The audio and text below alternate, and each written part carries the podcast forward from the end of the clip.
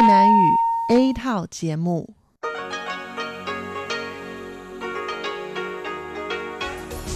Đây là Đài Phát thanh Quốc tế Đài Loan RTI.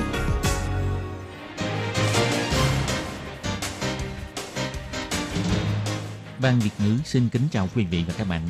Đây là chương trình Việt ngữ Đài Phát thanh RTI được truyền đi từ Đài Loan.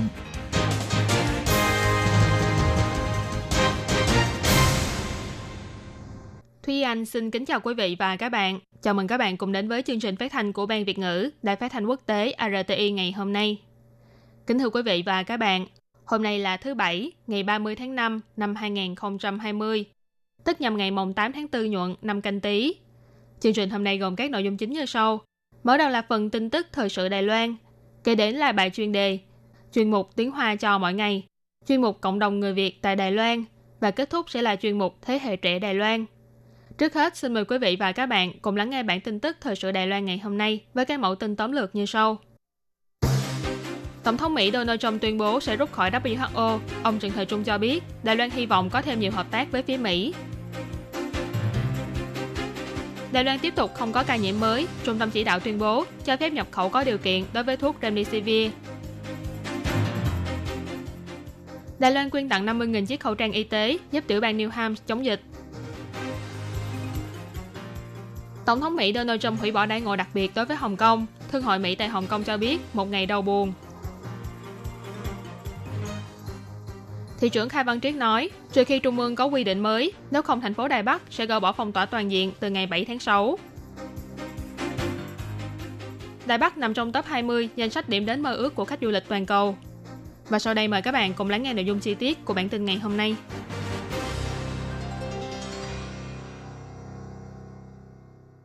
Trong buổi họp báo ngày 29 tháng 5 theo giờ địa phương, khi nhắc đến dịch viêm phổi COVID-19, Tổng thống Mỹ ông Donald Trump đã lên tiếng chỉ trích Trung Quốc làm quyền và tuyên bố sẽ kết thúc mối quan hệ với Tổ chức Y tế Thế giới.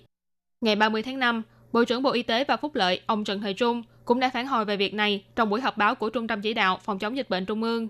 Ông cho biết, hiện tại Mỹ chỉ là bày tỏ lập trường của mình, vẫn cần phải quan sát thêm những diễn biến tiếp theo. Tuy nhiên, phía Đài Loan vẫn hy vọng có cơ hội hợp tác với Mỹ. Ông Trần Thời Trung nói, 在美国要退出世卫，我想还要看他进一步的一个哈说明。他今天就有这样的一个意思的表示。 Mỹ muốn rút khỏi WHO, tôi nghĩ vẫn còn cần phải quan sát thêm diễn biến tiếp theo của họ. Hôm nay ông ấy chỉ là đang bày tỏ suy nghĩ của mình. Tuy nhiên, đương nhiên chúng tôi cũng hy vọng có thể có thêm nhiều cơ hội hợp tác với phía Mỹ trong tương lai và cũng giúp cho việc phòng dịch trong khu vực được thực hiện tốt hơn. Ông Trần Thời Trung chỉ ra, nếu như Mỹ thực sự rút khỏi WHO, thì trong tương lai có lẽ sẽ lập ra một tổ chức đáng tin cậy hơn và đồng thời cũng có thể phản ứng kịp thời khi bùng phát dịch bệnh mới. Còn đối với câu hỏi, nếu như Mỹ thực sự thành lập một tổ chức mới, thì liệu Đài Loan có tham gia hay không? Ông Trần Thời Trung nhấn mạnh, đây là một cơ hội, Đài Loan đương nhiên sẽ tích cực tranh thủ để gia nhập. Ngày 30 tháng 5, Trung tâm Chỉ đạo Phòng chống dịch bệnh Trung ương bày tỏ, hôm nay Đài Loan không có ca nhiễm viêm phổi COVID-19 mới và cũng là ngày thứ 48 liên tiếp không có ca lây nhiễm trong nước. Trung tâm Chỉ đạo cũng tuyên bố, nhằm ứng phó với diễn biến của dịch bệnh trong tương lai. Ngày 29 tháng 5, Sở Quản lý Thực phẩm và Dược phẩm trực thuộc Bộ Y tế và Phúc lợi đã mở cuộc họp thảo luận về việc đăng ký và kiểm nghiệm thuốc Remdesivir, loại thuốc được cho là có hiệu quả trong việc điều trị viêm phổi COVID-19. Cuộc họp đi đến quyết định là cho phép nhập khẩu có điều kiện đối với loại thuốc này, nhưng chỉ được sử dụng cho bệnh nhân có triệu chứng nặng. Trung tâm Chỉ đạo Phòng chống dịch bệnh Trung ương cho biết, ngày 30 tháng 5, Đài Loan không có thêm ca nhiễm viêm phổi COVID-19 mới, và cũng là ngày thứ 48 không có ca lây nhiễm trong nước. Ngoài ra số người kết thúc thời gian cách ly chữa trị cũng tăng thêm một người, tức là chỉ còn 21 người đang phải cách ly và điều trị trong bệnh viện. Tuy nhiên, ông Trần Thời Trung cũng nhắc nhở người dân rằng tình hình dịch bệnh trên thế giới vẫn rất nghiêm trọng. Số ca xác nhận nhiễm bệnh đã gần 6 triệu người. Vì thế, nên việc kiểm soát tại biên giới của Đài Loan vẫn cần phải được chú ý và cảnh giác. Trung tâm chỉ đạo cũng tuyên bố, nhằm phòng chống đợt dịch bệnh tiếp theo có khả năng xảy ra trong tương lai.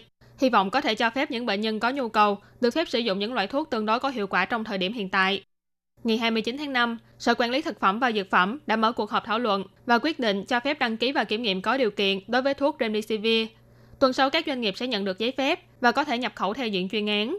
Tuy nhiên, thuốc này chỉ được dùng để chữa trị cho những bệnh nhân có triệu chứng nặng. Giám đốc Sở Quản lý Thực phẩm và Dược phẩm bà Ngô Tú Mai nói, 那这当中我们讨论的包括有适应症，所以适应症是针度针对重度。 Trong buổi họp này, chúng tôi đã thảo luận những vấn đề như thuốc chỉ định. Thuốc chỉ định này là áp dụng đối với những bệnh nhân nhiễm viêm phổi COVID-19 với triệu chứng nặng. Người lớn hay trẻ em đều có thể sử dụng, nhất là trẻ em, dựa theo số đo cân nặng mà điều chỉnh liều lượng cho thích hợp. Cả quá trình điều trị bằng thuốc này sẽ kéo dài lâu nhất là 10 ngày. Bà Ngô Tú Mai bày tỏ, doanh nghiệp kinh doanh thuốc cần phải có sẵn kế hoạch quản lý nguy cơ nhằm đảm bảo an toàn cho người sử dụng thuốc, bao gồm cần phải đăng ký tên người sử dụng thuốc. Trong tương lai, nếu có kết quả thử nghiệm lâm sàng hay tài liệu mới, thì đều cần phải nhanh chóng gửi đến cho Sở Quản lý Thực phẩm và Dược phẩm. Ngoài ra, Sở Quản lý Thực phẩm và Dược phẩm cũng yêu cầu các doanh nghiệp cần phải hoàn tất những tài liệu mang tính kỹ thuật trong vòng một năm. Trưởng ban triệu tập tổ tư vấn chuyên môn của Trung tâm Chỉ đạo Phòng chống dịch bệnh Trung ương, ông Trương Thượng Thuần chỉ ra, trong số những loại thuốc được đánh giá là có tiềm năng dùng để chữa trị viêm phổi COVID-19 ở giai đoạn hiện tại, thuốc Remdesivir được cho là thuốc có hiệu quả tích cực hơn cả. Mặc dù theo lập trường nghiên cứu khoa học thì vẫn chưa có đầy đủ chứng cứ khoa học cụ thể để minh chứng cho việc này. Nhưng để phòng chống rủi ro, các chuyên gia đều gần như nhất trí với việc cho phép nhập khẩu theo diện chuyên án. Tuy nhiên, việc sử dụng thuốc cũng cần phải cân nhắc đến an toàn của người bệnh. Chỉ được sử dụng trong tình trạng người bệnh biết về việc sử dụng thuốc này, đồng thời cũng phải liên tục theo dõi chức năng gan thận cũng như là tình trạng sức khỏe của người bệnh trong quá trình sử dụng thuốc. Ngày 29 tháng 5, Văn phòng đại diện Đài Loan tại Boston đã đại diện chính phủ để quyên tặng 50.000 chiếc khẩu trang y tế cho tiểu bang New Hampshire, hỗ trợ cho các nhân viên y tế tuyến đầu tại địa phương này. Đây là lần đầu tiên kể từ khi dịch viêm phổi COVID-19 bùng phát, tiểu bang New Hampshire nhận được viện trợ trực tiếp từ nước ngoài. Giám đốc văn phòng đại diện Đài Loan tại Boston là ông Từ Hữu Điển đã đại diện để quyên tặng số khẩu trang, nhằm đáp lại lời kêu gọi của thống đốc bang New Hampshire là Chris Sununu về việc cần được thế giới hỗ trợ trang bị phòng hộ cho nhân viên y tế của họ. Sau khi số khẩu trang quyên tặng được chuyển giao đến nhà kho của New Hampshire, sẽ do chính quyền tiểu bang này phân phát cho các nhân viên y tế. Nghi thức quyên tặng được tổ chức tại quảng trường của trụ sở an ninh bang New Hampshire. Chủ tịch Thượng viện bang là Donna Sossi và Chủ tịch Hạ viện bang là Steve Shirley đã cùng đại diện chính quyền bang New Hampshire để tiếp nhận và phát biểu cảm ơn. Hồi đầu tháng 4, Tổng thống Thái Anh Văn đã tuyên bố, trong phạm vi khung hợp tác y tế giữa Đài Loan và Mỹ, Đài Loan ngoài mỗi tuần cung cấp 100.000 chiếc khẩu trang y tế cho chính phủ liên bang của Mỹ, còn sẽ quyên tặng thêm một số khẩu trang cho các bang của nước này, cùng chung sức để lùi dịch COVID-19. Văn phòng đại diện Đài Loan tại Boston bày tỏ, giữa Đài Loan và tiểu bang New Hampshire có tình hữu nghị sâu đậm. Tất cả khẩu trang trong đợt quyên góp lần này đều là khẩu trang y tế do Đài Loan sản xuất, vận chuyển trực tiếp từ Đài Loan đến Mỹ, và cũng là lần đầu tiên kể từ khi dịch viêm phổi COVID-19 bùng phát, tiểu bang New Hampshire nhận được viện trợ trực tiếp từ nước ngoài. Đài Loan xem trọng mối quan hệ hữu nghị với tiểu bang New Hampshire và cũng sẽ tiếp tục hợp tác cùng họ vượt qua khó khăn.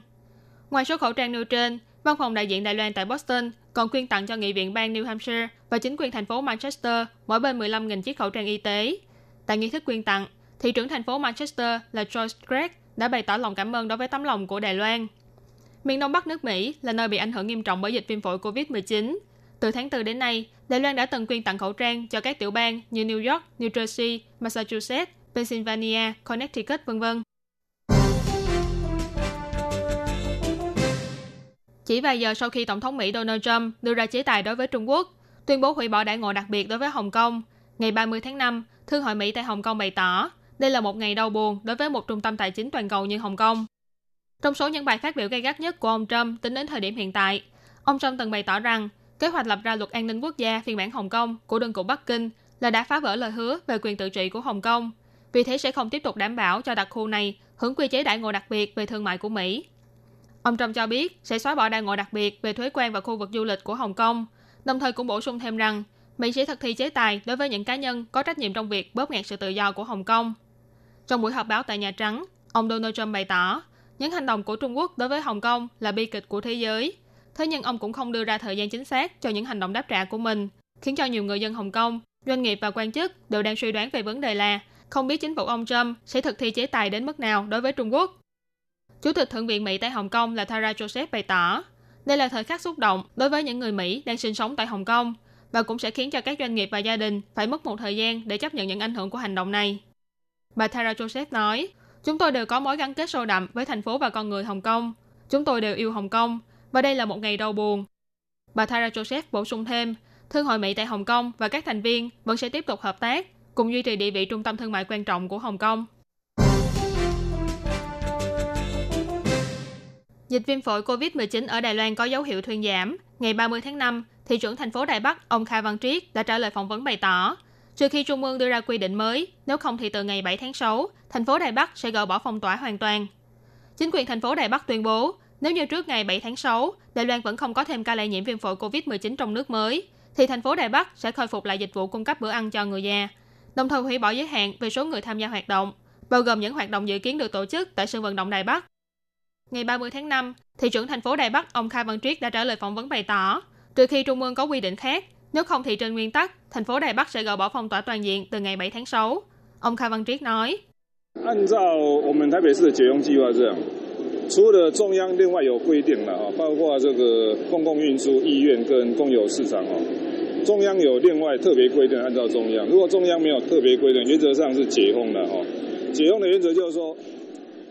Trừ khi Trung ương có quy định khác như giao thông công cộng, bệnh viện và chợ công hữu có quy định riêng thì sẽ nghe theo Trung ương. Nếu Trung ương không có quy định gì đặc biệt thì trên nguyên tắc là sẽ gỡ bỏ phong tỏa. Nguyên tắc gỡ bỏ phong tỏa là nếu được thì giữ khoảng cách xã hội, còn không được thì phải đeo khẩu trang. Cũng tức là nếu như đeo khẩu trang thì trên nguyên tắc chúng tôi cũng sẽ không giới hạn số lượng người tham gia hoạt động nữa. Cũng tức là đã gỡ bỏ phong tỏa rồi. Sau ngày 7 tháng 6 sẽ gỡ bỏ phong tỏa hoàn toàn.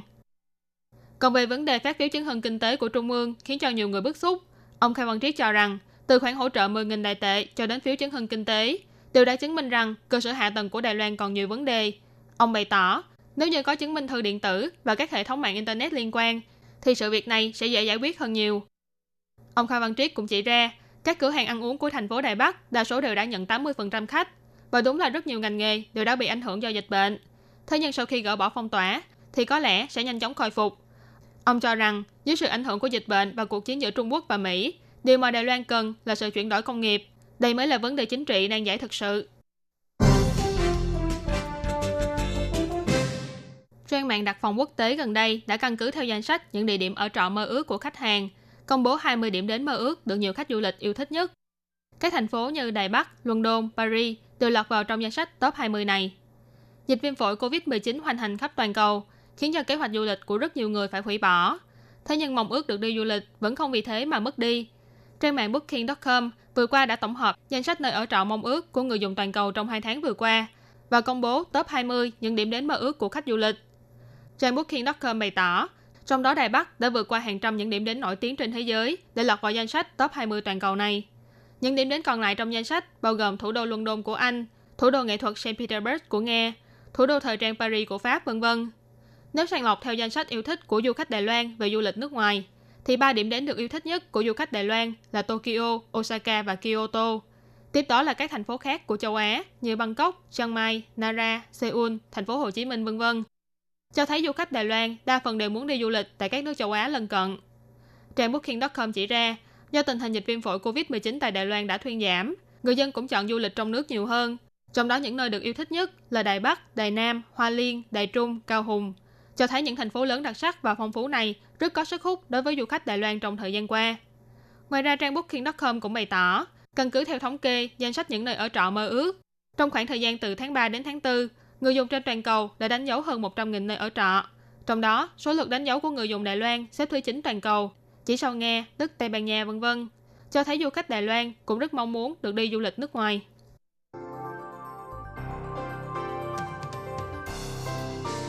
Các bạn thân mến, vừa rồi là bản tin tức thời sự Đài Loan ngày hôm nay do Thúy Anh biên tập và thực hiện. Cảm ơn sự chú ý lắng nghe của quý vị và các bạn. Thân ái chào tạm biệt và hẹn gặp lại.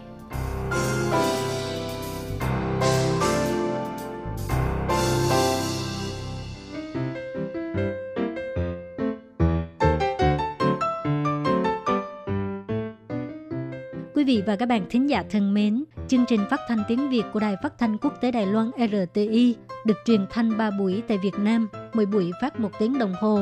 Buổi phát chính vào lúc 6 giờ đến 7 giờ tối hàng ngày giờ Việt Nam qua tần số SW 9425 kHz với sóng dài 31 m. Buổi phát lại lần thứ nhất vào hôm sau 9 giờ tới 10 giờ tối qua tần số SW 9625 kHz với sóng dài 31 m bị phát lại lần hai vào sáng hôm sau lúc 6 giờ tới 7 giờ qua tần số SW 9745 kHz với sóng dài 25 m. Ngoài ra tại Đài Loan, ở khu vực Giang Nghĩa, Vân Lâm và Đài Nam có thể đón nghe chương trình của Ban Việt ngữ qua tần số AM 1422 kHz vào lúc 8 giờ tới 9 giờ tối mỗi thứ ba hàng tuần và chương trình sẽ được phát lại vào hôm sau lúc 9 giờ tới 10 giờ sáng. Sau đây xin mời quý vị và các bạn tiếp tục đón nghe nội dung chương trình hôm nay.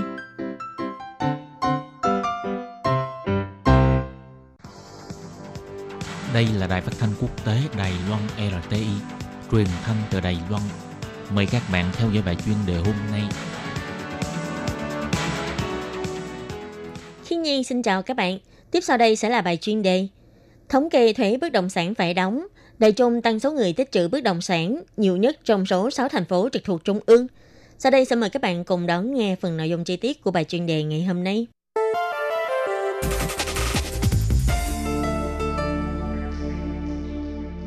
Theo thống kê của Bộ Tài chính, năm 2019, toàn Đài Loan có tất cả là 685,5 nghìn hộ gia đình phải đóng thuế tích nhà. Đóng thuế cho nhà ở không phải dùng để tự ở, tăng 67,5 nghìn hộ so với năm 2015, theo tỷ lệ tăng gần 10%. Trong đó, thành phố Đài Trung tăng 15,9 nghìn hộ.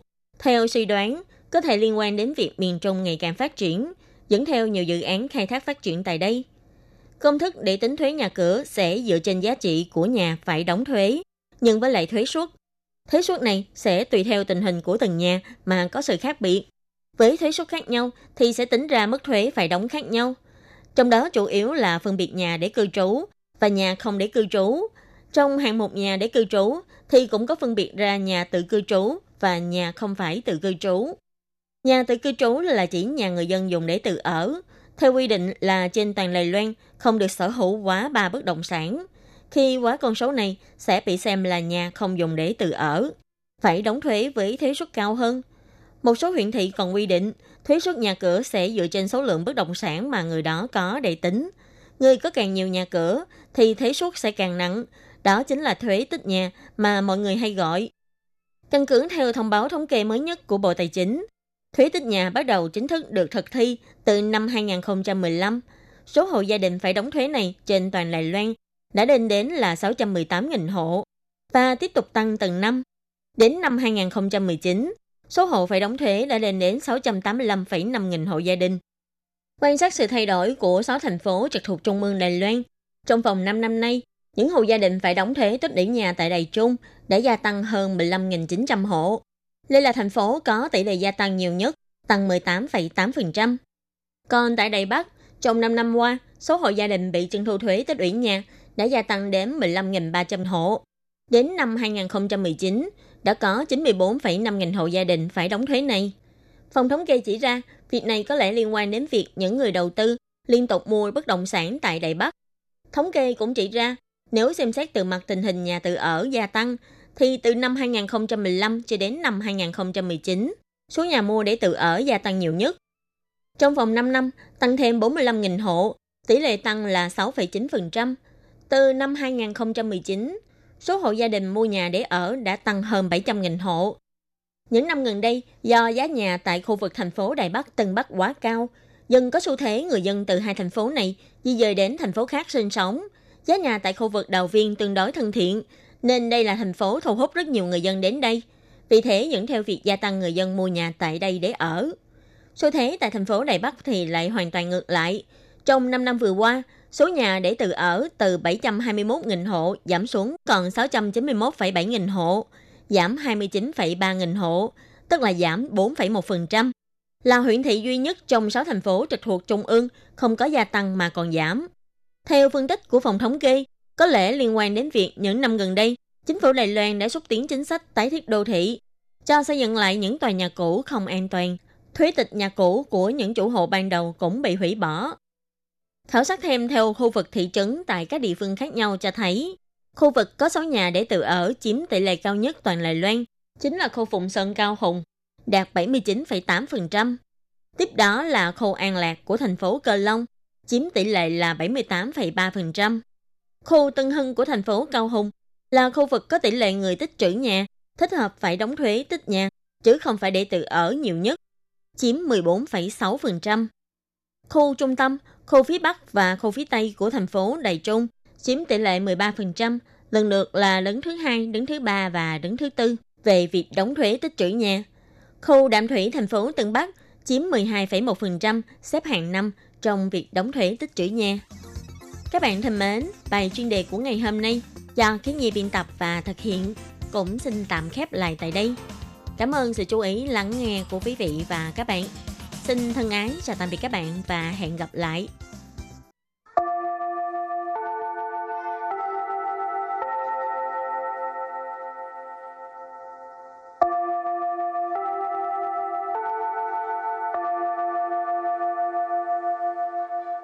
Xin mời quý vị và các bạn đến với chuyên mục Tiếng Hoa cho mỗi ngày do Lệ Phương và Thúy Anh cùng thực hiện.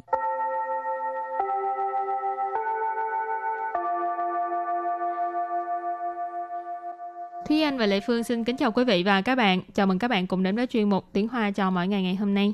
Bài học trước là mình học về à, chủ đề là giới thiệu cái à, từ Cô Công Bổ duyên, ừ. tức là viện bảo tàng cố cung ha. Rồi thì hôm nay mình cũng sẽ tiếp tục đề tài này nhưng mà sẽ với những từ vựng và những câu khác nhau thì ừ. đầu tiên mình sẽ làm quen với các từ vựng đấy nhé. Và từ đầu tiên của ngày hôm nay đó là từ Chỉ tờ Chỉ tờ Chỉ tờ chỉ tệ tức là rất là đáng. À, chẳng hạn như mình nói là mình bỏ một cái tiền này ra rất là đáng thì mình có thể nói là hoa là cái tiền hình chỉ tệ tức là khi mình có được một cái gặt hái gì đó ha ừ. thì mình sẽ nói là chỉ tệ còn mình à, lãng phí thời gian lãng phí tiền bạc mà mình không có thu hoạch được ừ. cái gì đó thì không bao giờ xuất hiện cái cái ừ. từ ừ. chữ tợ hoặc thì mình nói là bu chữ tợ tức là ừ. nghĩa phủ định của cái từ chữ tợ này. Rồi từ cái tiếp. Tà khai 眼界大开眼界， ta khai眼界. Ta khai眼界có nghĩa là mở rộng tầm mắt. Ừ.眼界tức là nói về cái à, tầm mắt Ừ. đó ha. Khai là mở ha. Ta khai眼界 mở rộng tầm mắt, mở rộng tầm nhìn. Ừ. Từ kế tiếp đó là 建筑，建筑， 建筑. 建筑 nghĩa là kiến trúc. rồi tiếp tục là trần sợ, trần sợ, trần sợ, trần sợ, trang hoàng, bài trí. Từ cuối cùng đó là táo lạnh, táo lạnh, táo lạnh, táo lạnh, nghĩa là hướng dẫn tham quan. Thì anh có thích làm à, hướng dẫn viên không? Ừ. Hồi trước cũng thích lắm nhưng mà sau đó thì phát hiện là em không có thích hợp với cái nghề hướng dẫn viên cho lắm. Tại, Tại sao? vì uh, em không có dạng dĩ để mà đi tiếp xúc với người lạ. Ừ, và Không em... lại và em cũng rất là ngại khi mà phải uh, thuyết trình trước mặt nhiều người. Cho nên uh, em rất là thích đi nghiên cứu văn hóa, thích nghiên ừ cứu về du lịch nhưng mà khi mà muốn em uh, giới thiệu về cái địa điểm nào đó về cái lịch sử nào đó cho rất là ừ. nhiều người trước mặt em thì hơi khó Ờ. Ừ, em sẽ ờ, bắt đầu run hoặc là nói vấp này kia thành ra không có thích hợp cho lắm Ừ. Địa phương thấy làm cái nghề này á, phải hiểu biết nhiều ha ừ. cho nên cũng tốt á cũng giống nghề mình nó ngày nào cũng học được cái mới Ừ. nhưng mà cũng giống như Thi Anh nói đó tính tình mà hơi à, nội tâm á, thì không Ừ. có thích hợp rồi và bây giờ mình bước sang à, phần đối thoại nha và đối thoại của ngày hôm nay như sau 上次感谢你推荐我去故宫参观，太值得了。就说嘛，是不是觉得大开眼界啊？从外部建筑到内部陈设都太有意思了，他们还有语音导览呢。其实，在嘉义还有一个故宫南院，有机会的话也可以去那里参观哦。sau đây xin giải thích đối thoại của ngày hôm nay câu đầu tiên đó là 上次感谢你推荐我去故宫参观，太值得了。上次感谢你推荐我去故宫参观，太值得了。上次感谢你推荐我去故宫参观 太值得了 Câu này có nghĩa là cảm ơn bạn lần trước đã giới thiệu cho mình đi tham quan cố cung, rất là đáng để đi hoặc là rất là đáng để xem. Sang次là lần trước, cảm谢là cảm ơn, nì ở đây mình dịch là bạn ha. Thuê kiện, thuê kiện nghĩa là giới thiệu. Wo là mình, chu là đi, cu cung là cố cung, tham quan lần trước mình có học ra ha, đó là tham quan. Cho nên vế đầu tiên là cảm ơn bạn lần trước đã giới thiệu mình đi tham quan cố cung. Rồi vế sau là thay chỉ tờ là cái này là câu cảm thán ý là thật là rất là đáng để mà đi. Chỉ tờ à, trong phần từ vựng mình cũng có học rồi đó là đáng. Cho nên thay chỉ tờ là nó thêm cái phó từ đằng trước là thay nghĩa là vô cùng rất. Rồi câu kế tiếp. 就说嘛，是不是觉得大开眼界啊？就说嘛，是不是觉得大 开眼界呀？就说嘛，是不是觉得大开眼界啊？Câu này có nghĩa là đã nói rồi mà, có phải cảm thấy là được mở rộng tầm mắt không nào? Châu số mà, tức là khi mà người ta nói cái gì mà đúng ừ. ý mình vừa mới nói thì châu số mà, thì đã nói rồi mà. Sư bù sư, có phải không?觉得, 觉得 là cảm thấy. À, ta khai nhận chia, hồi nãy mình học rồi. Mở mang tầm nhìn, mở rộng tầm mắt. Sư bù sư 觉得 ta khai nhận chia à? Có phải là đã thấy mình được à, mở rộng tầm mắt không nào? Rồi câu kế tiếp là một câu hơi dài ha. 从外部建筑到内部陈设都太有意思了，他们还有语音导览呢。从外部建筑到内部陈设都 太有意思了，他们还有语音导览呢。从外部建筑到内部陈设都太有意思了，他们还有语音导览呢。Câu này có nghĩa là từ kiến trúc bên ngoài cho đến những trang trí bên trong đều rất là hay. Họ còn có thuyết minh bằng tai nghe điện tử nữa.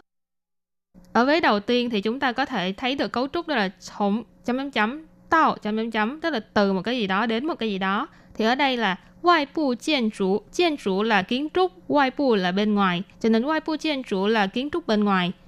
Nội bộ là bên trong, chỉnh sơ trong cái phần từ vựng mình có học đó là trang hoàng hoặc là bài trí, trang trí vân vân. Thì nội bộ chỉnh sơ thì mình có thể dịch là trang hoàng bên trong hoặc là bài trí bên trong. Cho nên从外部建筑到内部陈设 tức là từ kiến trúc bên ngoài cho đến bài trí bên trong,都 là đều. 太有意思了，有意思 tức là rất là hay, rất là có ý nghĩa. Nó là một cái từ rất là khẩu ngữ ha. Thay dụ ý sư tức là ý chỉ là khen cái sự việc nào đó nó rất là hay, rất là có ý nghĩa. Tha mình nghĩa là họ, ở đây ý chỉ là bảo tàng cố cung. Hải dụ là còn có.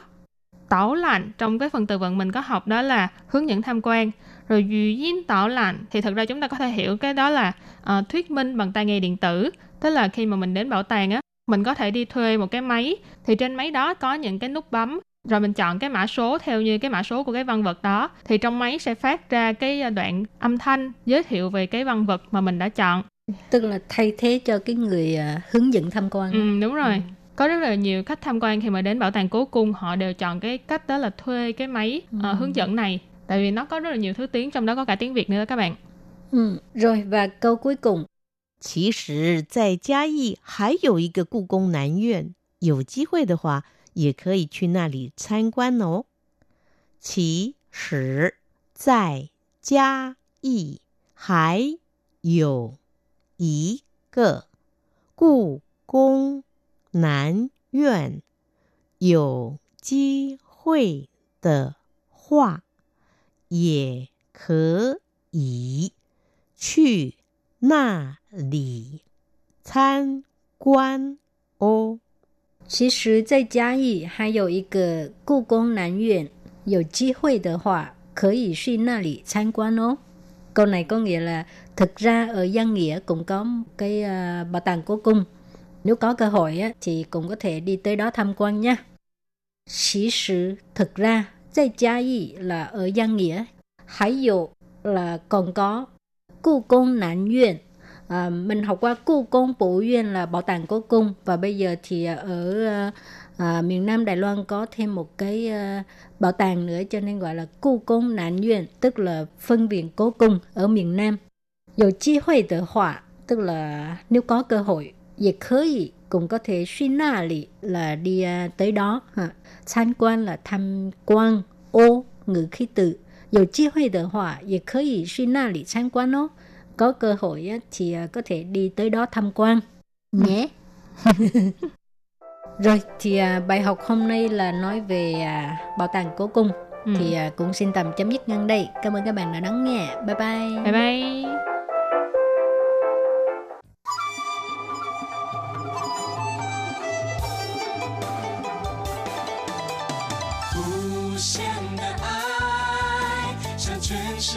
界传开永恒的关怀，来自台湾之音 RTI。Quý vị đang đón nghe chương trình Việt ngữ tại RTI truyền thanh từ Đài Loan.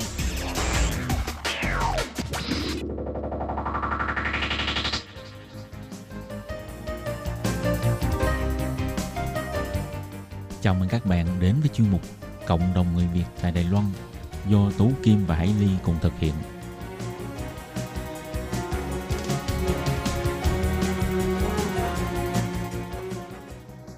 Hello, tôi Kim Hải Ly xin chào các bạn. Hoan nghênh các bạn đã đến với chương mục Cộng đồng người Việt ngày hôm nay của chúng tôi. Ừ, thì hôm nay Hải Ly và Tố Kim rất là vui được mời đến với uh, chương trình chị Nguyễn Thu Thanh đến từ thành phố Đài Bắc. Trước tiên thì uh, Hải Ly và Tố Kim xin gửi lời chào trân trọng tới Thu Thanh. Chào chị Tố Kim và chị Hải Ly ạ. À. Và đồng thời là chào các thính giả đang nghe đài. Thì hôm nay là lần đầu tiên Thu Thanh đến với chương trình thì trước tiên xin mời Thu Thanh giới thiệu sơ về mình cho các bạn thính giả của chúng tôi biết chút về Thanh ạ. À. Mình là Thu Thanh, mình đến Đài Loan được hơn 20 năm rồi. Ừ. Chủ yếu công việc là làm xuất khẩu lao động. Thì những thời gian gần đây thì không ở Việt Nam mình ờ, do cái bệnh dịch Covid uh, cho nên là công việc lao động cũng bớt dần đi. Cộng thêm nữa là cái chính sách Đông Nam Á gần đây của bà Thái Anh Văn cho nên là mình cũng đã đi thi uh, hướng dẫn viên du lịch và ừ. đã làm được 4 năm rồi. Wow, vậy Thành có thể cho biết là Thanh hay uh, làm hướng dẫn cho những cái nhóm đối tượng nào à? à thông thường thì từ lúc mà uh, chính sách Đông Nam Á thì khách du lịch Việt Nam mình sang đây rất là nhiều và thông thường thì họ đi du lịch theo tour ừ. cũng có những người đi du lịch lẻ thì họ sẽ đi từ đa số đa số là người Việt Nam mình sang đây cũng có những người đi cũng có những cái dạng mà công ty họ tổ chức đi thì trong trong công ty đó có cả người tức là đa, đa phần là người Việt nhưng cũng có một phần một bộ phận đó là người Trung Quốc. Tức là họ những người Trung Quốc này họ làm việc tại Việt Nam. uh, Việt Nam ừ. và họ đi theo đoàn cùng công nhân đi sang đây chính là những cái công ty mà đầu tư ở bên Việt Nam. Rồi họ mời công nhân đi sang đây kiểu như là đi chiêu đãi công nhân đi du lịch thoải mái vậy mà. Ừ ừ. thì hầu như là dắt đoàn là người miền Bắc cũng có người miền Nam cũng có người Trung Quốc cũng có. Vậy thì trong cái thời gian dịch bệnh này uh, hầu như tất cả đã tê liệt toàn bộ. Vậy thì thanh có bị ảnh hưởng nhiều không à? à nhất đó là vấn đề du lịch đi. Từ lúc uh, thanh dắt đoàn đi sang đây uh, ngày tết mùng một tết đoàn đó là đi được 5 ngày. Đến hôm nay thì không còn đoàn để đi nữa. Tức là dịch như thế này thì đây là ảnh hưởng của trên toàn cầu chứ không phải là một mình của Việt Nam hoặc là Đài Loan không. Hiện nay thì ở Việt Nam mình hay cả Đài Loan cũng vậy nữa. Cái phần vấn đề mà phòng chống dịch rất là tốt cho nên là cũng không có thêm các cái ca dương tính nào. Nhưng mà ở ở Đài Loan vì do cách ly rất là tốt cho nên là phòng dịch cũng tốt cho nên là uh, họ cũng đến ngày nay thì không không thêm ca nào nhưng mà họ cũng sợ cho nên vẫn chưa mở cửa dạy du lịch đấy là ừ. phần du lịch còn phần lao động cũng vậy. Nếu mà lao động mà có sang đây được nữa thì hiện tại thì chuyến bay cũng chẳng có bay. Ừ. cho nên là đến đến bây giờ từ lao động từ ngày 30 tháng 3 đến ngày nay. 30 tháng 2 không có ừ. 30 tháng 3 30 tháng 3 đến nay. Tức là không thể nào ờ, nhập lao động từ Việt Nam qua đây Ừ, hả? mà một chuyến bay cuối cùng của Thanh của công ty Thanh đó là đi bay ngày 27 tháng 3 đợt đó là bay ba lao động Ồ. và ba lao động đó được cách ly ở sân bay gần Đào Viên Ừ, có nghĩa thì là là- về lao động thì là đã hai tháng rồi, tức là cuối tháng 3 đến bây giờ là cuối tháng 5 là hai Ừ. tháng là hoàn toàn không có lao động nhập cảnh. Ờ, và ngoài ngoài ra du lịch thì là từ cuối tháng 1 cho tới giờ cuối tháng 1 đến là bây 4 giờ. tháng rồi. Có nghĩa như là rồi. cả hai cái công việc chủ yếu mà Thanh à, làm đó là hướng dẫn viên du lịch và à, coi như là à, lao động thì Ừ. hiện tại đều trong thời gian nghỉ ngơi ha. vâng ạ Vậy cho Hải Ly hỏi Thanh là cái điều gì mà dẫn đến tức là cái cái bước chuyển đổi trong công việc của Thanh? Có nghĩa là không phải chuyển đổi hoàn toàn mà có nghĩa là sẽ kết hợp thêm một công việc ừ, hướng dẫn viên du lịch. Thì ờ, trước đây Thanh có thể giới thiệu qua là Thanh làm cho công ty môi giới trong vòng bao nhiêu lâu và cái vai trò của mình là mình tự làm hay là mình làm phiên dịch? Công việc chủ yếu từ trước nay của Thanh sang đây á, là làm phiên dịch cho công ty môi giới. Ừ. đối với nói phiên dịch công ty môi giới thì có nhiều loại ví dụ như phiên dịch ăn lương hàng tháng tức là ngày nào mình cũng phải cố định đi đến công ty dập thẻ rồi làm những cái công việc mà công ty điều phái cho mình đi đến công ty nào công sở nào nhà chủ nào. Còn một phần thanh thì thanh không có thời gian để làm cố định cho công ty như vậy. Ừ. thì thanh chỉ đi làm phát thanh cho các cái công ty môi giới thì tức là ai sai đi đâu mình đi đến đấy. Ngoài ra thì thanh cũng hoàn giữ cho thời gian cho gia đình và thời gian cho việc mình học tập thêm cho nên là thanh không có cố định đi làm việc của công ty môi giới. Rồi sau đó đến năm 2016 là chính sách chính sách ờ, Đông Nam Á. Thì không may, tức là không vô tình đi, mình đi thi hướng dẫn viên du lịch và mình đậu. Thì lúc đấy thì đến năm 2017 18 đợt đó là một cái phong trào Việt Nam đi sang đây du lịch rất là nhiều. Và trong vòng 2 năm đó thì Thanh cũng đưa rất là nhiều đoàn Việt Nam đi sang đây du lịch. Và thời gian thì có giới hạn cho nên là mình phải giảm bớt một số công việc của phát thanh của công ty môi giới. Dành thời gian nhiều hơn cho du lịch.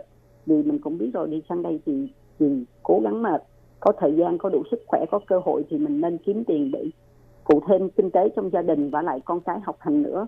Vì Ừ. bây giờ con cái học hành thì cũng phải lo cho bây giờ đến tuổi tụi bọn nó ăn học thì cũng phải lo lắng cho con cái. Đó như vậy thành ra được tay lúc nào thì hay lúc đấy vậy à. Ồ, tức là nắm bắt mọi cơ hội để có thể kiếm được thêm nhiều tiền hơn phải không Thanh à? ừ thì cũng như là tố kim và hải ly cũng vậy thôi thì cứ mà cố gắng có cơ hội thì kiếm và đến Ừ. bây giờ thì hiện tại trong tình trạng thất nghiệp Ờ, Vậy ờ, Thanh qua Đài Loan được 20 năm rồi thì ờ, với cái ờ, kinh nghiệm đến bây giờ có thể nói là Hải Ly nghĩ rằng chắc chắn là Thanh đã rất là tự tin trong cái lĩnh vực của mình gồm là hướng dẫn viên du lịch cũng như là phiên dịch cho các công ty môi giới để hỗ trợ cho công ty môi giới và lao động có thể trao đổi với nhau rồi trao đổi với chủ. Thì không hiểu là Thanh có phải là người Hoa hay không hay là như thế nào mà lại có thể gọi là rất là tự tin trong cái việc là đi hướng dẫn này rồi là đi uh, uh, phiên dịch này? Thì mình có phải người Hoa biết tiếng Trung sẵn không hay là như thế nào? ừ nói thẳng ra thì thanh không phải là người hoa thanh là người thành phố hồ chí minh. Vì đi sang đây thì lập gia đình sang đây thì thời gian đầu cũng không có biết tiếng nhiều thì cũng tham gia học các cái lớp uh, bổ túc văn hóa của ban đêm. Ví dụ như học uh, cấp 1 rồi học tiếp cấp 2 rồi học tiếp cấp 3 như vậy nữa thì cái khả năng tiếng Trung của mình nó sẽ có nền tảng hơn và điều đó mình sẽ có đủ năng lực và mình có được một cái cơ bản để khi mà mình ra ngoài xã hội mình đối đáp với một mặt thì là nhà chủ, một mặt là pháp luật và một mặt nữa là lao động. Thì cái đấy là vấn đề lao động. Còn đối với khách du lịch cũng vậy, mình phải nắm được như vần đi thi nhờ hướng dẫn viên du lịch cũng vậy mình cũng phải nắm được địa hình địa lý pháp luật ở bên Đài Loan các điểm danh lam thắng cảnh để mình có thể đi đi ờ, giải thích hoặc là đi thuyết trình cho họ nghe mà có đủ sức thuyết phục thì mình phải cố gắng hết sức hết sức cố gắng hơn những ngày bình thường ở bên Việt Nam thì mình mới có đủ khả năng đứng vững như ngày hôm nay ạ. Ừ. Vậy cho Tất Kim được hỏi là thì như Thanh nói ha, qua đây thì Thanh cũng phải trao dồi cái tiếng Trung rất là nhiều mới có thể uh, hòa nhập vào cuộc sống ở đây, để có được một công việc như thế này. Thì uh, lúc ban đầu á tại sao thanh lại chọn cái nghề là mình làm uh, trong cái mảng lao động uh, giúp đỡ các công ty để mà phiên dịch à, mà không uh, đi theo những cái ngành nghề khác? Như là mọi người thường thấy là uh, chị em tân di dân khi đến đây thì mở quán ăn hay là học làm neo làm móng hay là học về trang điểm? Uh, mỗi người có một cái năng lực một cái ưu điểm của mình bản thân thanh thì là thanh là người thành phố hồ chí minh. Ngày xưa bên việt nam thì mình chỉ có đi ăn đi học mà thôi không ừ. giỏi dáng nấu nướng. Thì nói chung là người ta bảo là nhập gia thì tùy tục. Thì cuộc số chị em tân di dân sang đây phát huy được cái điểm tối ưu của mình. Ví dụ như là uh, các chị em mở các quán để phát huy được cái nền văn hóa cái ẩm thực của Việt Nam mình cho mọi người cho người Đài Loan biết mà nói chung là cách nói cái thức ăn cái ẩm thực của Việt Nam mình người Đài Loan rất là dễ dàng chấp nhận. Cho ừ. nên là những cái người tân di dân họ đi sang đây hầu như là họ lựa chọn con đường dễ dàng hòa đồng nhất. Đó là mở một cái tiệm gì đó buôn bán. Cũng có thể là họ mở những cái quán tạp hóa hoặc là những cái khu lao động đó họ chỉ mở ra một cái quán nấu phở nấu bún như thế này. À, cũng có thể thích hợp được cho người Đài Loan và người Việt Nam mình làm việc để có thể ăn được. Đấy là một cách lựa chọn mở quán mở uh, còn cái vấn đề làm neo làm móng thì bản thân thanh là cũng nói thẳng ra là rất là thù rất là rất là thô sơ rất là không có biết trang điểm cho nên mình cũng không có móng chân móng tay gì hết. Cho nên mình đối với vấn đề này mình không bao giờ không hạ không có giờ có năng khiếu. Còn vấn đề mà trưng diện quần áo cũng vậy nữa. Mặc dù nói là người thành phố Hồ Chí Minh nhưng mà bản thân thanh thì không thích đua đòi cho nên là uh, nói chung là mặc đồ như thế nào sạch sẽ gọn gàng để được để tươm tất sạch sẽ để đi ra ngoài là cũng có thể rồi. Nên nên là mình cũng phải biết tìm cách để mình tồn tại ở nơi này. Chính vì vậy là thanh với lại một phần là thanh cũng thích đi học nữa. Ừ. tức là không tức là tìm hiểu được cái lớp phổ cập cái lớp um, bổ túc văn hóa ban đêm của người Đài Loan mở ra cho những người những anh chị em bên này. Thế là thanh từ đó thanh ra đi theo cái con đường là phiên dịch. Đấy ừ. là cái con đường của mình lựa chọn đến ngày hôm nay.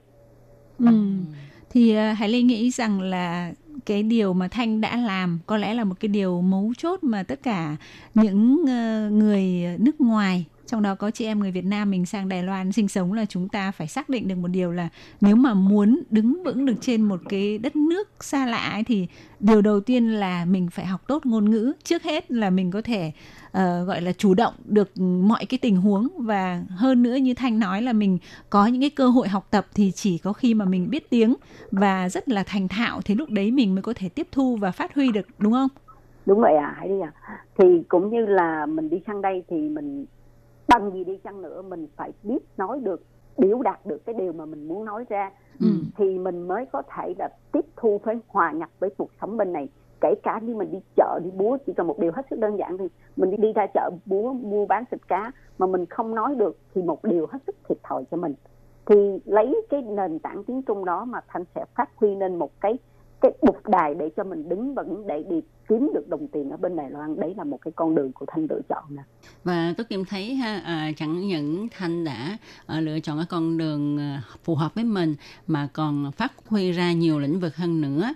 À, chẳng hạn như là 4 năm trước thì Thanh đã à, thi lấy bằng hướng dẫn viên du lịch và đã làm thêm uh, cái nghề hướng dẫn viên để tăng thêm thu nhập cho gia đình. Uh, cũng là để bá những cái cái nền văn hóa của Đài Loan để cho người Việt Nam mình nếu như có dịp đi sang đây thì họ hiểu hơn được mình người Đài Loan hết sức là thân thiện hoặc là cái nền văn hóa của Đài Loan rất là dễ để cho người Việt mình có thể hòa nhập. Ừ. thành có thể có thể làm được và có thể quảng bá được cái nền văn hóa của Đài Loan cho ừ. người Việt Nam mình cùng biết. Cũng như những người các bạn lao động đi sang đây cũng vậy nữa. Thanh cũng đưa các bạn nó đi chợ đi búa để hòa nhập. Nhất là người Việt Nam mình phải nói là rất là ngọt ngào, khéo léo, cho nên rất là dễ dàng có thể hòa nhập với cuộc sống của người Đài Loan như bản thân Thanh cũng thường đi. Những cái công ty, những cái công xưởng xa xôi mà Thanh thấy là người Việt Nam mình rất là dễ hòa đồng và sẵn sàng vui cười với với người Đài Loan và đặc biệt là người Đài Loan, họ rất là thân thiện.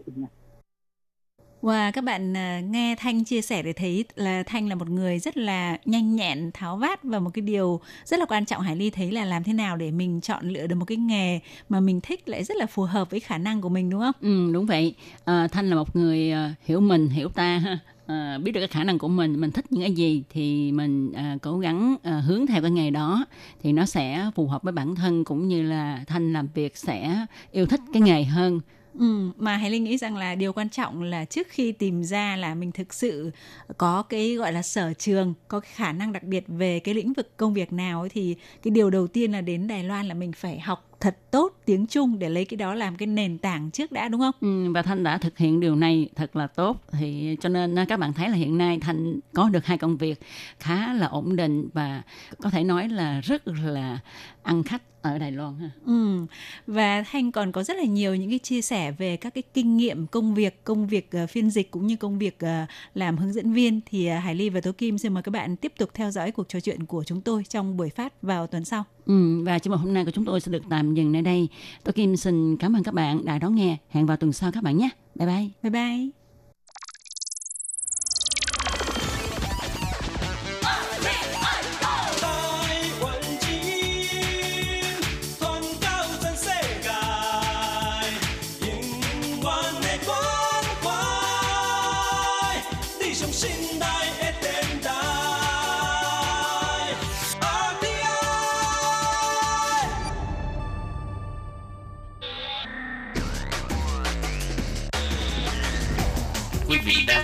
Chương trình Việt ngữ tại RTI truyền thanh từ Đài Loan.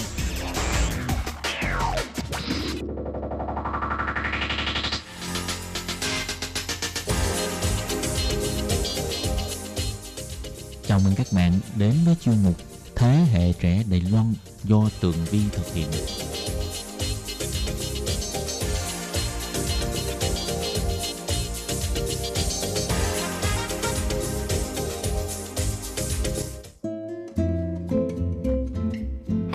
Vi xin chào quý vị và các bạn. Chào mừng trở lại với chuyên mục Thế hệ trẻ Đài Loan. Thưa các bạn, tuần vừa rồi thì nội dung của chuyên mục đã đưa các bạn trở về một thời của những bộ phim truyền hình thần tượng Đài Loan với những chàng trai đẹp trai, những cô gái mộng mơ xinh đẹp. Và những bộ phim này thực sự đã cướp đi rất là nhiều những trái tim của khán giả Việt Nam.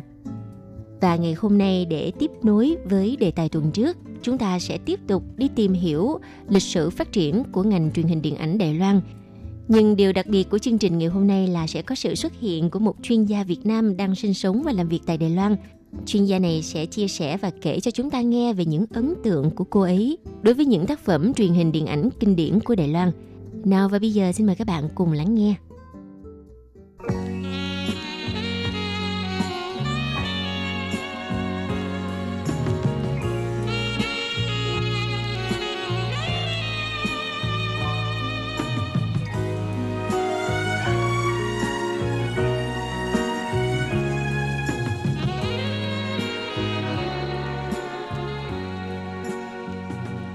Bạn nhắc tới điện ảnh Đài Loan á, thì có thể nói đây là một trong ba nền điện ảnh hoa ngữ nổi tiếng nhất bên cạnh điện ảnh Trung Quốc và điện ảnh Hồng Kông. Thì nền điện ảnh của nước này phản ánh phần lớn về ờ, quá khứ thuộc địa phức tạp của Đài Loan dựa trên nhiều phương diện như là thuật lại các ờ, sự kiện lịch sử nè hay là bình luận về những diễn biến chính trị cho đến việc là phản ánh xã hội đương thời. Nhưng một điều mà ai cũng khẳng định là nền điện ảnh Đài Loan là một trong những nền điện ảnh hấp dẫn và lôi cuốn khán giả ở khắp các nước châu Á, đặc biệt là đối với Việt Nam. Có thể nói rằng á, khán giả của châu Á và khán giả Việt Nam chúng ta đã bị ấn tượng bởi những bộ phim diễm tình hay là hàng loạt những tác phẩm truyền hình thần tượng Đài Loan như Tường Vi đã giới thiệu với các bạn trong những chuyên mục trước.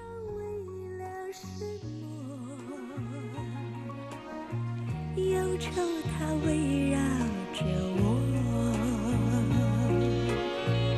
我每天都在祈祷，快赶走爱的寂寞。 Thưa các bạn, khi mà chúng ta nhắc tới những bộ phim truyền hình kinh điển của Đài Loan mà Tường Vi cho tới bây giờ vẫn còn nhớ như in ở trong lòng, đó là có thể kể tới bộ phim Ngôi sao hiểu lòng tôi hoặc là bộ phim uh, Sóng vắng nè, rồi Ngọn cỏ bên bờ suối vân vân. Đây đều là những tác phẩm tình cảm và à, đa số là các tác phẩm được à, chuyển thể từ tiểu thuyết của nhà văn Quỳnh Giao. Nhưng mà nếu kể tới quá trình à, phát triển của ngành truyền hình điện ảnh Đài Loan thì chúng ta có thể trở về với những năm 1960. Đúng vào thời điểm mà kinh tế của Đài Loan bùng nổ, kéo theo đó là quá trình chuyển mình của ngành công nghiệp điện ảnh Đài Loan. Nhưng mà các bộ phim thường chỉ tập trung vào à, các bộ phim kiếm hiệp hoặc là phim có đề tài lãng mạn, như các tác phẩm được chuyển thể từ tiểu thuyết Quỳnh Giao – Vâng, và bây giờ xin mời các bạn cùng lắng nghe lời chia sẻ của cô Nguyễn Liên Hương, hiện là giảng viên bộ môn tiếng Việt và văn hóa Việt Nam tại trường Đại học Quốc lập Đài Loan. Cô sẽ đến với chuyên mục để chia sẻ những ấn tượng của mình về những bộ phim Đài Loan nổi tiếng một thời. Một nhân vật mà đối với mình, đối với cá nhân của mình thì người này có cái sự ảnh hưởng rất là sâu sắc và xuyên suốt ờ, đến nền điện ảnh của Đài Loan. và đặc biệt là khán giả của Việt Nam thì rất là ấn tượng với bà.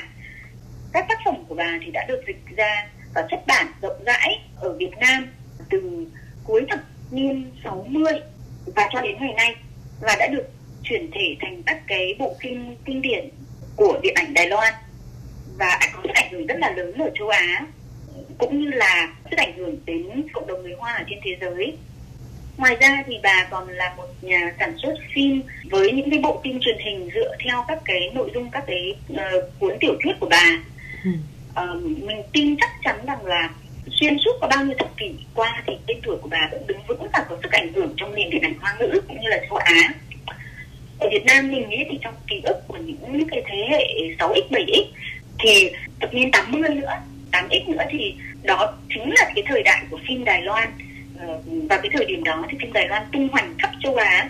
Và nếu mà nhắc đến ờ, phim Đài Loan thì người ta sẽ dành tình cảm cho những bộ phim của bà Quỳnh Giao.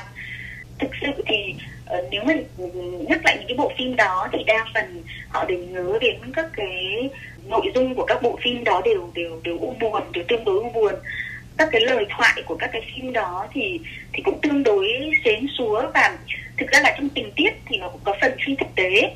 Ờ, nhưng mà phim của bà thì được ví như là ngôn tình của Đài Loan cho cái cách gọi sau này. Vâng thì các bạn, sau lời chia sẻ của cô Nguyễn Liên Hương thì uh, chắc chắn là chúng ta khẳng định được một điều rằng những bộ phim truyền hình Đài Loan được chuyển thể từ tiểu thuyết của nhà văn Quỳnh Giao thực sự đã đi sâu vào trong ký ức của rất nhiều người Việt Nam và cũng đã cướp đi rất là nhiều nước mắt của chúng ta phải không nào? Và bây giờ xin à, hãy cùng với Tường Vi trở về với thời quá khứ và cùng nhìn lại những bộ phim truyền hình kinh điển và ngôn tình nhất của Quỳnh Giao nha. Thưa các bạn, Bà Quỳnh Giao được coi là một trong những cỗ máy chế tạo ngôi sao thành công nhất lịch sử của phim truyền hình hoa ngữ. Từ à, những gương mặt vô danh như là các người đẹp Trần Đức Dung nè, Nhạc Linh nè, Triệu Vi, Lâm Tâm Như và cả Phạm Băng Băng đã vụt sáng thành ngôi sao nhờ đóng phim của Quỳnh Giao. Phim Quỳnh Giao đã đi vào lòng người với những chuyện tình lãng mạn nên thơ, những số phận đẫm nước mắt và nhiều tình tiết cảm động – Bộ phim đầu tiên mà Tường Vi muốn kể đến đó là bộ phim Hoàng Châu Cách Cách phần 1. Với sự góp mặt của nữ diễn viên Triệu Vi, Lâm Tâm Như, Phạm Băng Băng, Tô Hữu Bằng và Châu Kiệt. Có thể nói rằng bộ phim Hoàng Châu Cách Cách là một bộ phim truyền hình thành công nhất của Quỳnh Giao. Ở phần 1 thì khi phát sóng đã tạo một cơn sốt vô cùng khủng khiếp, không chỉ tại à, Đài Loan, Trung Quốc mà còn nhiều nước ở khu vực châu Á, nhất là Việt Nam – Hồi thời mà chiếu bộ phim Hoàng Châu Cách Cách phần 1 lúc đó Tường Vi còn ở Việt Nam và Tường Vi cả nhà Tường Vi luôn mê khủng khiếp cứ mỗi buổi chiều tối là bắt đầu á ha chuẩn bị sẵn để mà mở tivi lên coi Hoàng Châu Cách Cách rồi vừa coi cùng cười với phim cùng khóc với bộ phim này và hầu như là cả Việt Nam mình đều mê bộ phim Hoàng Châu Cách Cách chứ không phải là riêng gì Tường Vi. Sang đến Hoàng Châu Cách Cách phần 2 thì còn gây bão mạnh hơn. Bộ phim à, phần 2 đã lập kỷ lục về mặt tỷ suất bạn xem đài khi mà có mức rating trung bình 54% và cao nhất là 65,95%. Nội dung của Hoàng Châu Cách Cách thì rất là vui nhộn hài hước nhưng cũng không thiếu những tình tiết lãng mạn và cảm động.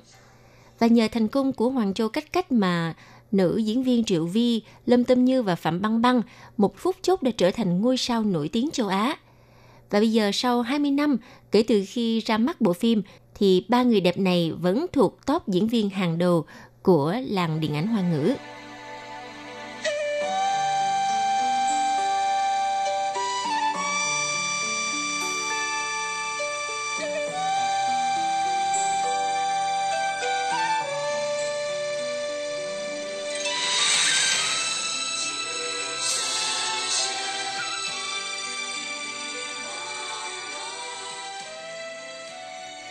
Với giai điệu này thì Tường Vi đã đưa các bạn trở về với bộ phim Tân dòng sông ly biệt. Bộ phim Tân dòng sông ly biệt đã đánh dấu sự tái hợp của nữ sĩ Quỳnh Giao cùng với ba ngôi sao nổi lên từ Hoàng Châu cách cách phần 1, đó là Triệu Vi, Lâm Tâm Như và Tô Hữu Bằng. Bên cạnh đó thì phim còn có sự tham gia của năm nghệ sĩ cổ cự cơ trong vai nam chính là Hà Thư Hoàng. Tân dòng sông ly biệt đã lấy bối cảnh những năm 1930 kể về gia đình họ Lục. Bộ phim cuốn hút khán giả với câu chuyện ân oán tình thù của hai chị em cùng cha khác mẹ là Lục Y Bình do Triệu Vi thủ vai và Lục Như Bình do Lâm Tâm Như thủ vai. Và điểm thu hút của Tân Dòng Sông Ly Biệt đó là dàn diễn viên trẻ nổi tiếng, xinh đẹp và hình ảnh lại đẹp, nội dung lãng mạn, cảm động và âm nhạc thì đi vào lòng người. Tác phẩm này đã được khán giả đón nhận nồng nhiệt khi lên sóng. Lúc bộ phim này phát hành á, thì à, Tường Vi còn ở Việt Nam và bộ phim này thì không có chiếu ở trên sóng truyền hình mà phải đi mướn phim về coi. Thì hồi xưa có những cái tiệm mà cho mướn băng mướn phim á thì à, nhiều khi mình đến trễ một cái là không còn nữa đã bị người khác mướn đi rồi cho nên cứ mỗi lần mà biết là chừng nào mà ra tập mới là coi như là túc trực trước cửa của cái tiệm đó và uh, phải làm quen với cái người chủ đó để người ta để dành cho mình để mình mướn về để coi Vâng và tiếp theo cũng là một bộ phim truyền hình vô cùng kinh điển được chuyển thể từ tiểu thuyết Quỳnh Giao, bộ phim Ngọn cỏ ven sông. Đây là câu chuyện về à, hai cô gái mồ côi Thanh Thanh do nữ diễn viên Nhạc Linh thủ vai và Tiểu Thảo do Kim Minh thủ vai. Thanh Thanh đã bị chị dâu ép lấy một ông già, trong khi à, Tiểu Thảo thì bị mẹ kế thường xuyên hành hạ nhưng hai cô gái này đã không cam lòng chấp nhận sự ăn bài của số phận nên đã bỏ trốn và bắt đầu một hành trình nhiều gian nan của mình. Khi à, ra mắt bộ phim Ngọn cỏ ven sông á, đã lấy đi nước mắt của không biết bao nhiêu là khán giả. Và sự diễn cặp ăn ý của Nhạc Linh và Mã Cảnh Đào cũng đã chiếm trọn trái tim của người xem. Bộ phim tiếp theo nữa không thể không nhắc tới đó là bộ phim Mai Hoa Lạc Mai Hoa Lạc nó nằm trong bộ ba tiểu thuyết Mai Hoa Tam Lộng của Quỳnh Giao. Hai tác phẩm còn lại là Người chồng ma và Thủy Vân Giang. Thì cả ba tác phẩm này khi mà chuyển thể thành phim á, đều gây sốt, nhưng mà thành công nhất vẫn là Mai Hoa Lạc. Bộ phim này cũng đã đưa cặp diễn viên chính là nam diễn viên Mã Cảnh Đào và nữ diễn viên Trần Đức Dung nổi đình nổi đám. Bộ phim Mai Hoa Lạc kể về câu chuyện Bạch Ngâm Sương do Trần Đức Dung thủ vai – và Hạo Trinh do Mã Cảnh Đào thủ vai. Ngâm Sương vốn là con gái thứ tư của Giảng Thương Vương. Tuy nhiên á, vì khát khao có con trai để mà được yêu thương, cho nên mẹ của Ngâm Sương đã đánh tráo cô với một bé trai tên là Hạo Trinh. Từ lúc cô mới lọt lòng, và trớ trêu thay khi mà lớn lên thì Ngâm Sương và Hạo Trinh lại gặp gỡ và đem lòng cảm mến nhau. Và cái sự rắc rối trớ trêu như vậy trong tình cảm luôn luôn có mặt trong tiểu thuyết Quỳnh Giao – Tiếp theo bộ phim mà Tường Vi muốn nhắc tới nữa là bộ phim Một thoáng mộng mơ. Bộ phim này đã được Quỳnh Giao hai lần chuyển thể thành phim truyền hình vào năm 1995 và năm 2006. Và cả hai bản phim đều gây tiếng vang, nhưng à, để lại ấn tượng sâu đậm ở trong lòng người xem vẫn là phiên bản năm 1995. Một thoáng mộng mơ năm 95 có sự tham gia của các dàn diễn viên đẹp và tài năng, bao gồm Trần Đức Dung, Tiêu Tường, Lưu Đức Khải và Lâm Thoại Dương. Bộ phim này có nội dung vô cùng lãng mạn nên thơ, làm xốn sang trái tim của không biết bao nhiêu người xem. Một thoáng mộng mơ xoay quanh cuộc sống của hai cô tiểu thư nhà họ Uông là Uông Tử Lăng do Trần Đức Dung thủ vai và Uông Lục Bình do Tiêu Tường thủ vai. Trong khi cô chị Lục Bình xinh đẹp và là một diễn viên múa tài năng thì cô em Tử Lăng lại không nổi bật bằng chị Lục Bình yêu Sở Liêm và hai bên gia đình đều ra sức tán thành cho hai người. Thế nhưng Sở Liêm lại thầm yêu cô em Tử Lăng. Và trong đúng ngày Sở Liêm và Tử Lăng quyết định nói ra tình cảm, thì Lục Bình lại bị tai nạn mất đi một chân. Vì trách nhiệm cho nên Sở Liêm đành phải kết hôn với Lục Bình. Và sau này thì Tử Lăng cũng tìm được tình yêu đích thực bên phía Vân Phạm do Lưu Đức Khải thủ vai.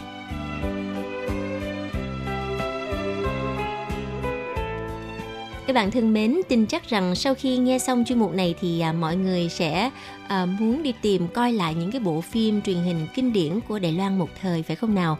Và chính Tường Vi cũng như vậy. Tối nay Tường Vi sẽ tìm coi lại bộ phim Tân Dòng Sông Ly Biệt. Và chuyên mục ngày hôm nay thì à, xin tạm dừng tại đây. Rất cảm ơn sự chú ý đón nghe của các bạn. Hẹn gặp lại trong chuyên mục tuần sau cũng vào giờ này nha. Bye bye.